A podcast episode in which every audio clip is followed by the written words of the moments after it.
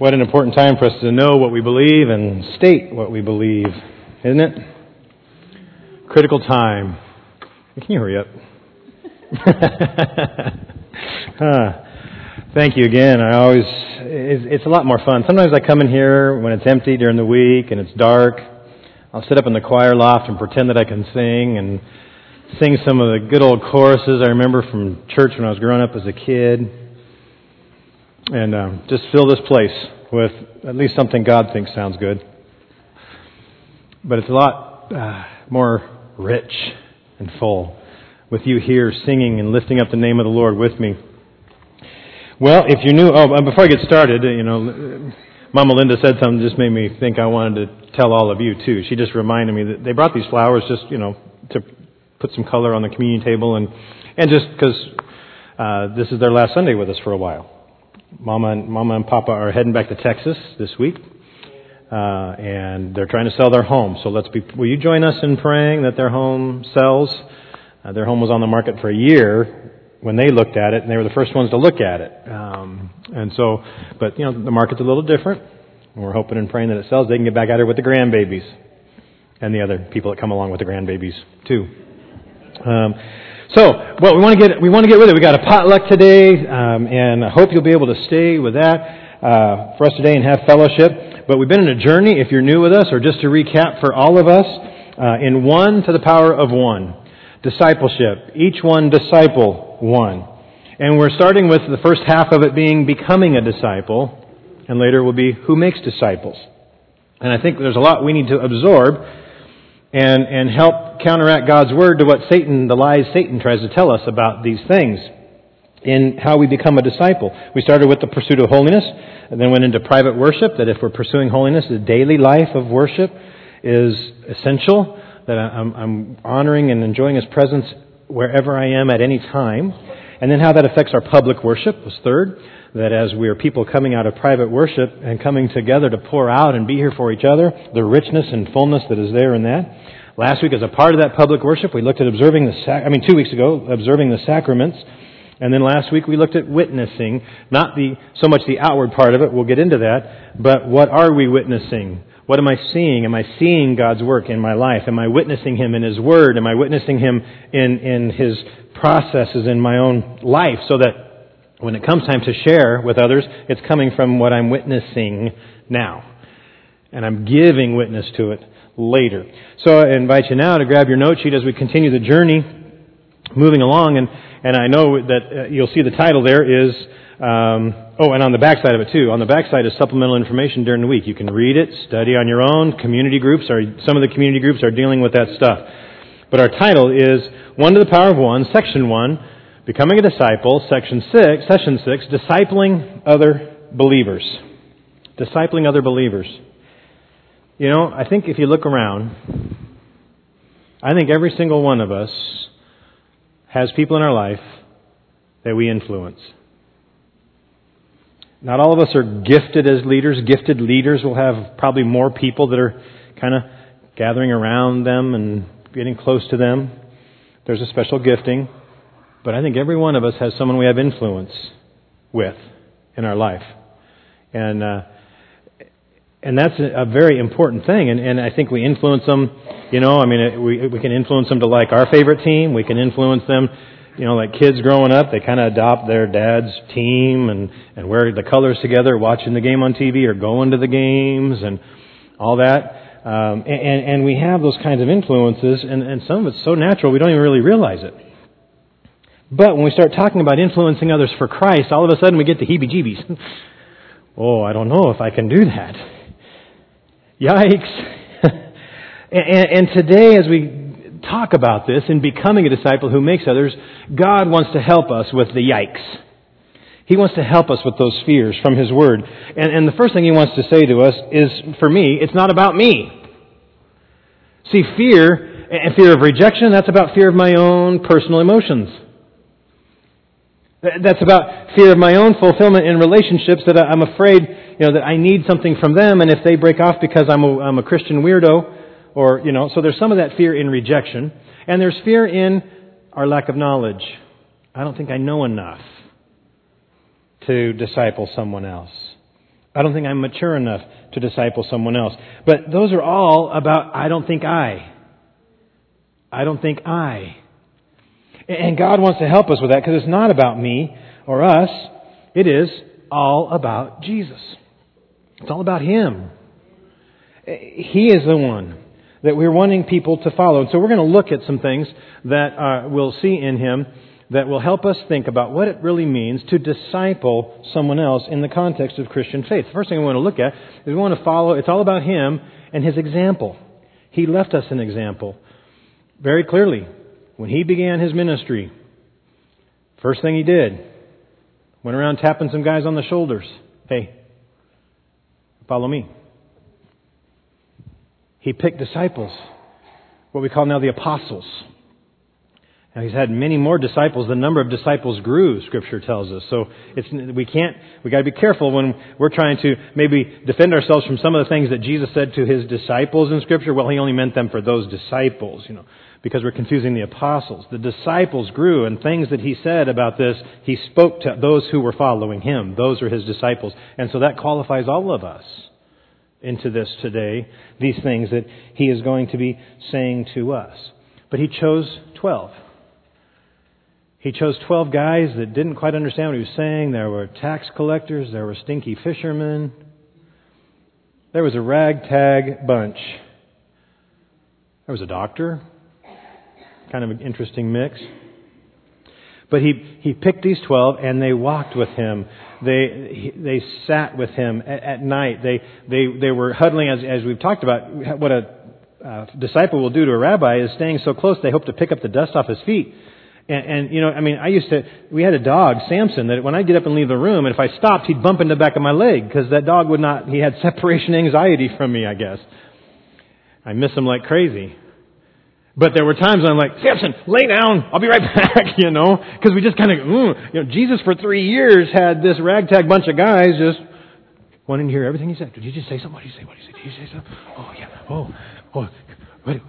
How are you, how are you breathing? Are you, okay, all right, all right, okay. How are you writing? Can I see how you write? I want to try to see if I can write like you do. Okay. I mean, He had these guys in His world, in His kitchen, twenty-four seven.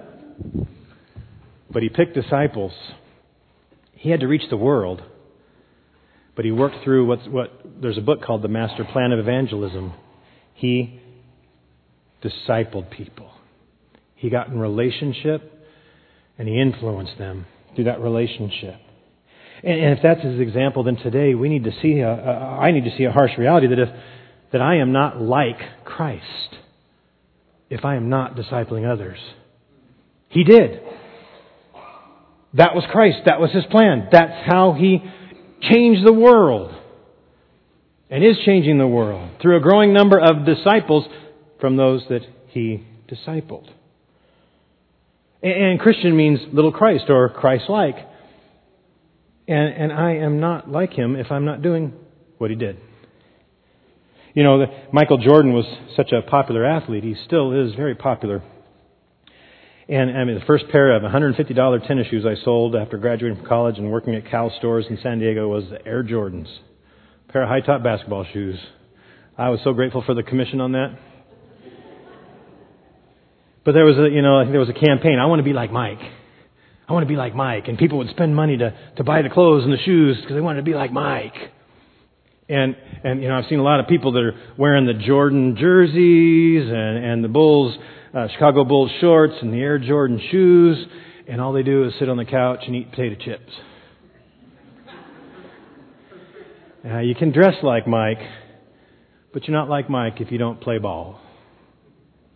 And we can try to dress and sound and talk like Jesus, but we're not like Him if we don't do what Jesus did. And what Jesus did was He made disciples. He discipled others. So His example is one. The next would be His command. You saw in that first picture a, a track coach helping a guy get the stance right at the starting line, the beginning line, and Jesus is where we start. You see here this, this gal that's teaching another how to high jump. And showing her form, and I'll talk a little bit about that. But but in this, in helping others learn what we've learned, uh, you know, that's what going and making disciples are. And Jesus said to go, make disciples, teaching them to obey what I have taught. And and we have to know what he's taught in order to teach and, and teach them to obey. We must be obeying it. But the simple truth here is, he said, go and make disciples. And so the, the tough truth for me that I need to hear in that is, I am not obedient to Christ if I'm not discipling others. Really no illustration needed here. It's what he did, so I'm not like him if I don't. It's what he told me to do, so I'm not obedient to him if I don't. These are very framed in very negative terms, and I, I apologize for that, but these are the harsh truths that, that, that are being spoken in love from God's Word today that he wants to. Number one, we do have these fears and concerns, and we'll address those, but we need to see the urgency and the requirement of this. So we have his example, we have his command, but we also have his promise. His promise, come. In fact, this was before he commanded. This is when he first started. Hey, come follow me and I'll I'll do something with you. Come follow me and I'll make something of you. Come follow me and I'll make you fishers of men. And that's a there, there's a command, come follow. If I'm not following him, I can't become what following him will make me, right? So the command is there, come and follow me. And so if I'm not following him, then I'm not obeying that command. But if I follow him, it's not about me. He will make me a fisher of men. That's a promise. If you follow me, Jesus says, I'll make you a fisher of men. You know, the number of disciples, he said that to his apostles. He said that to the disciples. We talked last week about Acts where he said, you'll receive power and you'll be my witnesses to the growing number of uh, disciples that were there. But he said, it's it's all in this, that, you know, I mean, do we need to put effort into it? Yes. But that effort, I think, is more effective when we don't think it's all up to me to get everything and remember. And if I can't pass a test at a certain percentage, I better not start to try to share what I know with others. It's, hey, if I follow him, he will make me fishers of men. And, and really a simple truth in that for us to know today, for me to hear, is I'm not believing Christ if I'm not discipling others. If my fears keep me from trying to disciple someone else, influence others into closeness with Christ, I'm doubting what he said, that he can make me one. I'm not gifted in that. You may not be. But, but he didn't say that he's only going to make some fishers of men. How you go about it will be different than others, for sure. How many you disciple will be different than others. But Jesus simply said, if you follow me, and I guess it could be put in there, I'm not following him if I'm not discipling others, because if I was following him, I would be discipling others. He would he would make me fisher a fisher of men. And so do we believe Jesus at his word today? We say we believe Jesus, but he tells you today, if you follow him, he will make you a fisher of men. But then you say, well, you know, and this is these are those things, that the, the thoughts that Satan runs through our head that our humanity kind of kicks in and goes, whoa, whoa, whoa. What you just did, you know, here and, and, and these guys hanging out and hovering over you all the time. I'm sorry, but my world, I just can't have twelve guys that are walking and bumping into me every time I stop and, and listening to every breath I, I make and, and listening to every phone call that I'm on and cramming in my cubicle with me at work because they want to see what I'm doing at work. I, I just can't have twelve guys follow me around like that. Well, and that's true. But here's some of the release. Because discipling others is not is not me having my own disciples. It's not me having my own disciples that I'm needing these people to hang on everything that I say and follow me everywhere. See, even the Apostle Paul, I think Paul was pretty good at discipling others. I mean, would you agree? I mean, he planted a lot of churches, he equipped leaders and pastors and left these fully established churches that turned their areas upside down. Uh, I'd say Paul was pretty good at discipling other believers. But in Corinthians, he's writing back to the church and, and telling them about their, talking to them and confronting them about their arguments over which pastor and their history They they want to follow. You know, here it would be like, well, I follow Larry Powell. No, I follow Raleigh Miller. Well, I'm following James Payton. You know, and and and, and Larry Powell writing back saying, what are you guys doing? That's kind of what Paul was doing here as he writes back. He says, one of you says, I follow Paul. Another, I follow Apollos. Another, I follow Cephas. Still another, I follow Christ. Is Christ divided? Was Paul, he, this is Paul, writing, talking about himself, was Paul crucified for you? Were you baptized in the name of Paul? No. No, you, you are following Christ. And Paul was like, don't be my disciples. Let me help you become Christ's disciples. And so it's not, yes, we want to multiply what God, we, we say it to simplify it, multiply yourselves in the lives of others. And that's what gets scary, because that means I'm multiplying where I fall short. I, I'm multiplying the things that still need God's work, and I don't want to, I don't want to multiply those in my kids. But I know I'm passing on something. and and yet, when God says, make disciples, He's not saying make disciples of yourself. Make disciples of me. And that's what Paul is saying. It's not to follow me, it's to follow Christ. He is the one who's your Savior. And so it's me helping others be Christ's disciples. I just need to get them closer to Him. I can do that with a limp. I can do that with imperfections in my own steps. I can be vulnerable and say, I know my life does not fully reflect Him, but what I know in His Word and what I'm praying for Him to work on me in. And when we fall short, those are the people that we say, oh my goodness, you're close enough to see that. And, and knowing that you saw that, that's part of what Holy Spirit used to confront me and help me grow as Christ's disciple. And, and all of a sudden they're able to start sharing those things with you and be vulnerable with each other. And instead of thinking that you're perfect and they can't share their struggles with you because you'll be disappointed as their discipler. But in that journey of real life, following Him, and that's why Paul said, follow me only as I follow Christ, because the end is that you're following Christ, not me. Only follow me as I follow Christ. Let me get you close to Him. And so I need to do that from whatever point they're at, wherever they are. Philip encountered an Ethiopian eunuch. Uh, uh, the Lord called him to go, and he found this man reading the scrolls at his chariot. And he says, do you understand what you are reading? Philip asked. Well, how can I, he said, unless someone explains it to me. And Philip got in the chariot with him. He sat with him for a while. He began explaining how Jesus fulfilled the prophecy that he was reading. And and they, he rode along with him for a while. He got in his chariot and rode with him. It wasn't even the direction he was wanting to go or planning on going in the first place. And then they come on a body of water. And in that discussion, this man who didn't understand a thing of the scrolls was like, here's some water. Why shouldn't I be baptized in the name of Jesus? And so Philip met this man at ground zero, at ground level, zero knowledge of Jesus, and discipled him and influenced him. But there will always be someone behind me to share my understanding with. There will always be people even with me for mutual encouragement. And they're going to be even with areas that fall short. You know, if there is a scale that's, you know, they're going to fall short in different ways. But, you know, if they're seventy-five percent there, you know, I mean, it's hard to put a percentage on these things. But just, you know, just for thought, even with me for mutual encouragement and ahead of me.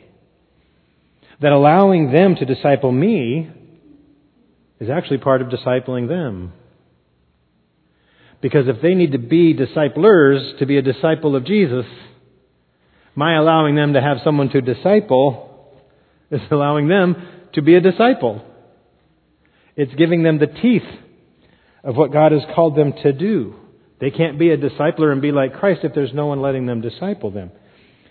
You know, when I was throwing the hammer in college, part of the, part of the blessing that God gave me in that, there were a couple of coaches that, uh, one that had thrown in the trials that helped us a lot, but my teammate, Kyung Song from Korea, his dad threw the hammer in the Olympics for Korea. And so Kyung grew up throwing the hammer and learning the technique and practicing the technique. I didn't even know what a hammer was until my sophomore year of college. And Kyung started teaching me what he knew, and he had developed physical patterns, and we were training together, and I'm watching him like I was watching that video that we showed last week, but I'd watch Kyung, and he would watch me, and he would tell me certain things in the technique that he saw. And at one point he said, he goes, James, you know, I'm, I've gotten as big as I'm going to get, as tall as I... He's a tall Korean man, very lean, and his body weight wasn't going to get any bigger. And it was a good thing in the hammer throw to have this in the physics of the equation. He says, James, I see in you that you're going to, the stuff I'm teaching you, You're going to be better at it than I am someday. Because your body, your your design, I, I, I'm, I've been at this level for years, and I'm, I'm not going to get any bigger. I'm not going to get any stronger. The technique's taken me as far as it can. You're going to get better at this. And he says, can you do me one thing? When you're better than me, don't forget me. I've taught other people, and they've gone better than me, and they've just forgotten all about me. They don't need me anymore because you're my friend. and, and it was interesting to me that at the national meet, I actually threw a throw that would have gotten second in the nation, that would have beaten Kyung. And that's the one that they called a foul over a technicality, and it was protested by the N A I A record holder that was there watching. And but once they pulled the hammer out of the divot, they couldn't, without marking it, they couldn't, you know. And so I, I had a throw that would have gotten me second rather than third, but it would have launched me over Keong into second and putting him in third. And my next throw, it dropped me back down to sixth, and my next and final throw is the one that got me up to third place behind Keong. And there was a part of me that says, that's... That was, you know, I'm, I'm thankful for that. God showed me I can, but, you know, and if I'm going to go further, and I still had plans to go further at that time, it was good that I didn't beat my buddy. We finished two and three. And, uh, but anyhow, Keong was teaching and, and expecting and hoping, hoping, he hoped that I would be better. He saw that I had more in me, and, and he wanted me to be better than he is. And my dad used to say that. He'd say, son, you know, sometimes you know, parents mean this with such a, oh, I see so much of me in you. And my dad go, I see so much of me in you, and it scares me to death. Because he knows the weaknesses that he's passing on, and I now I start seeing things in my kids, and I'm like, oh, Amy and I look at you and I go, oh, that's you. Kids just, no, that's you. Which side of the family is that? She'll say, that's you. I go, yeah, I guess you're right. But he he always said, son, I want you to be better than I am at being a husband. I want you to be better than I am at being a pastor. I want you to be better than I am. Because when we come to Christ and we're building into others, they are the point of interest. It's not about us. It's about building the kingdom of God. And there's always going to be people that we can influence. And they'll be inspired by my own growth.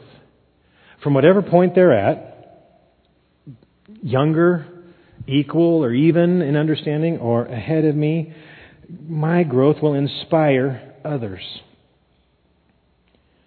First Corinthians ten thirty-one to eleven one says, so whether you eat or drink or whatever you do, do it all for the glory of God. Do not cause anyone to stumble, whether Jews, Greek, or the church of God. Even as I try to please everybody in every way. For I am not seeking my own good, but the good of many, so that they may be saved. Follow my example as I follow the example of Christ. So that's what I referred to earlier. Follow me as I follow Christ. Um, and I believe that, again, as I said, the discipler needs to be matured in discipling, and it only comes from discipling. We can learn all about how to do something. I can I can I can read about basketball, but until I'm learning and, and developing the touch of how to get that thing to fall in that silly hole after it bounces around a little bit. I can watch Tiger Woods golf, but if I don't get out there and start golfing, you know, so there's a maturity, there's a level of maturity that will only come for any Christian that can only come from discipling others. And, and, and see, Satan turns it around on us. Well, when I feel I'm a little more mature, maybe I'll try to disciple someone else. But I, I got to tell you, I think when, when I'll, as I'm growing and have been growing and starting out as a young pastor, to know that I am sharing God's Word with a bunch of people, there's a responsibility on me that gives me a little bit of seriousness of my studies. And, try, and I have said things. Sometimes I've listened to sermons from years ago and go, did I say that? and and, and I, yes, I have to grow, but but in... preparing, God is speaking messages to me that that I am growing in, and then I'm able to share with you what He's sharing with me. And so there's a level of maturity that comes from doing what Christ has told us to do. One of our churches, we had a puppet ministry that practiced and practiced and practiced and practiced and practiced and practiced and practiced. And the and the teens were getting frustrated and and, and discouraged, and, and I mean they practiced every week. And and I asked the director, I says, well, when have you had performances? When have you gone out and done something at a convalescent home or at another church or done something in church here? Because, oh, the kids aren't ready. They don't have performance polish yet. and, and I said, you know, I want you to think about it. I think that they've practiced so much. Really, the only way is have them perform. Put them in front of a crowd and have them perform. There's a performance polish that can only come from being polished by performance. Getting the nerves out. Get those bugs out. Get used to being there. Being able to think through the technique in front of people. There's, that's all that needs, that, that there's a maturity that can only come from that. And, and so, discipling others is like that. Satan says, get mature, and then maybe you can think of discipling someone else. He says, no, you at any walk of your faith, if you're really into it, you can you can encourage people in all levels of where they are. Yeah, we don't have people walking and following us into our cubicle, but it is an investment. An investment is an outpouring. An investment is something that we we we cut out some of the budget and put it aside for something greater. And it is an investment that, yes, we may not have them cramming in our cubicle with us, but we do need to try to have some time with them. We need to try to be in community groups with each other. We we can't do this with each other if we don't see each other. And so the, the opportunities to build relationships in community groups, making opportunities for coffee outside uh, the scheduled times, whatever it is, yes, it's an investment. But what everyone's looking for in the world of investment is a win-win situation, and we've got a win-win-win. To to invest in the lives of others, to be discipling others as Christ did, is a threefold win that is worth it. Paul and Titus, in the book of Titus, a couple of sections mashed together. Listen to Paul writing to Titus, and listen to listen to the richness of the journey of a discipler who's discipled and probably still discipling someone else. Listen to the mutuality of blessing. Listen to this. To Titus, my true son in our common faith. The reason I left you in Crete was that you might straighten out what was left unfinished and appoint elders in every town as I directed you. As soon as I send Artemas and Tychicus to you, do your best to come to me at Nicopolis, because I have decided to winter there. Do everything you can to help Zenas, the lawyer, and Apollos on their way, and see that they have everything they need. Our people must learn to devote themselves to doing what is good, in order that they may provide for daily necessities and not live unproductive lives. I hear three wins in this one. The first one is the disciplees. Those who are being discipled. Titus has a man like Paul as a spiritual father. Could you imagine Paul writing to you, my son, my daughter in the faith? Paul. And, and, and so here, Titus develops this relationship with someone that mentor looks up to. Um, he he's not fatherless in the faith, and and I mean, I've been in youth ministry, and it's getting more and more to where teens that find their way in the group don't have a father in their life, or they don't have a spiritual father, a Christian father. There's no spiritual guidance or counsel or help coming from their father, and, and so the youth pastor has to become this spiritual father, in a sort. That maybe the one who helps the Lord birth new life in them spiritually, or if it is very young, helps nurture it into growth. But the disciplee, there's new life that they get. They're born in Christ through the influence of a believer. And then there's um, nurturing that takes place. I think of trying to, I've talked about our kids and trying to nurture them in, in the ways of life as best I can. And so disciplees, they get new life from Christ and nurturing in that relationship. The discipler. It's not just an investment of an outgoing thing. But listen to Paul's heart and the richness in this relationship. And oh, when I send these other guys there, will you come to me? I'm going to winter there. And and, and I, I long for our relationship to be back close, working together in the faith. Our partnership in the ministry. And so the discipler has this colleague in ministry that didn't know Christ before the discipler met him. And he gets to see this new birth. And we all know the excitement of being around a new birth and holding a new baby and, and how it excites all of us. And it's the same spiritually when we are a part of watching God give birth to new life in somebody and then walking with them and watching them grow. Another the reason I kind of picked this high jump picture was that there was a friend of mine named Dan Ratchis at Point Loma that was a high jumper.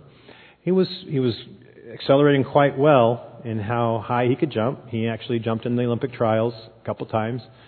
Uh, I saw him at a reunion recently. And I remember I was a hammer thrower. I mean, you want to see how high I can jump? I mean, I could actually jump fairly high for my body weight, but I couldn't get up over that pole that's up over my head, you know. But one time I just, you know, I was hanging with Dan. We were friends, and it, we were at, I think it was Mount Sac Relays, not too far from here. And and he, I was just sitting with him at the pits, you know, and he says, I got to remember, I got to remember, I got to remember. And so I, was, so I just, when he was getting ready to go, the the jumper before him, and I was like, remember, block, block, up, block, up, block, up. Now, that sounds very simple and basic, and it is. Because when your mind is thinking you got to get over this thing, you're thinking you have to carry this momentum in a direction. But you're running up for the Fosbury flop. You know, they're running at a curved angle. I can't even, I don't even know if I can remember. They're running at an angle like this, and then they stop that momentum and come up and go over. Your body already has this momentum coming this way. And if you don't block that energy up, you're going to go under the pole, or you're going to knock it right off. You've got to turn all that energy as much as you can, block it as hard as you can, so it goes up, and the natural carry takes you, and they flop so that they're not all the way over the bar. They flop so they're... and, and their legs fold up just as they're dropping down. They just barely go that direction. They barely go this way. It all needs to go up to hit those heights. And so he said, James, I want you with me in the pit. I need you with me. I'm like, I, I, I'm a hammer thrower. He says, yeah, but I need you to keep that. Just keep telling me, block up, block up, block up. He needed someone to remind him of those basics. This guy was heading towards Olympic trials, and he needed me to remind him of the basics. And so the discipler, you know, even if I'm I'm someone who's young and he's having to teach me the basics, I'm helping him get grounded in his basics. Sometimes we get too mature for our own good, and we we need this mental scholastic challenge with every message. It better be rich with biblical history, and you better pronounce all the kings and guys' names right. And and we need to be challenged up here, and and and and we get all dry and cold in the passion that Jesus Christ died for me and rose from the dead, and He's called me to follow Him. And so we need to be discipling others to keep us grounded and keep the basics. So the disciples, the discipler, and finally the church slash kingdom of God. You saw in that passage that it says they need to be devoted to doing good so that they may provide for daily necessities, daily needs, their regular provision, and that they will not live unproductive lives. And so discipling others is helping people, uh, you know, in the Church of Acts, remember that provision that was there. There was no needs among them because they were all devoted to doing the same thing together and helping each other in that. And, and, and so the church and the kingdom grows because we are reaching new people. We're nurturing them to Christ. We're growing more mature because we're doing it. We're staying grounded in the basics of the gospel of Jesus Christ, not getting too big for our spiritual britches. And wanting to pass on, all, well, this historical knowledge of the Bible. This this book was written in this time, and this book was written in this time, and, and the world's going, huh? And and they just need to hear about the basics. Christ died for you, and He loves you. So as we continue on in this series, becoming a disciple, we have to embrace the call, the command, the example. We must be like Christ and disciple others. Otherwise, we become a well that's just so full and has a cap on it. And, and we're just looking for that next challenge. And, and it's harder and harder because, well, I already know that. I already know that. I already know that. And we become fat in our knowledge. And, and, and God wants us to be pouring out and pouring out and sharing with others. And Jesus says today, don't be afraid. Whatever point you're at, if you're in faith, you can influence others in their faith. You asking a question that you think might be a stupid question, it makes someone answer a question that they may not have had to answer before. and helps them become prepared with an answer that Scripture tells them to. And it gives you that answer as well. So it's mutual. Don't let Satan put a scale on this. Find who's in your world. We're going to give you opportunity in the second half of this to get very specific in people that you're thinking and praying for. But Satan, I mean, God, Satan, God today wants to take away the fear when it says you need to disciple others. Don't be afraid. Just come follow me, and I'll make you fishers of men. Do you believe him in that today? As the worship team comes, we're going to sing a hymn. It says, I have decided to follow Jesus. Will you follow him? Let him make you fisher of men. Will you be like him and begin discipling others? Whether they need to know Christ in the first place, wherever they are, whatever point they're at, begin discipling others, helping them get close to Christ. And this says, though none go with me, still I will follow. What a great personal resolve. But I believe that if we will follow him with that resolve, that even if no one else does, I will, guess what? Someone will. If we will follow him, as if we would even if we're the only one, people will see that and will follow us. And so, have you really decided to follow Jesus? We have his example. We have his command. We have his promise. So, I invite you, you can come to the altar. Maybe you haven't even received Christ, but you've heard the message of the gospel in this and you want to receive him. Maybe you need to say, God, I, I've sung this song a lot, but I've not been like you at all. And you've just shown me a new way I get to. Maybe you shouldn't say I've not been like you at all, but this is an area that I've not given to you. And you're talking to me about it today. Whatever, Heavenly Father, I just bring this message to you now. You're the one who can wrap this up in each heart and each mind. You're the one who can speak to each person.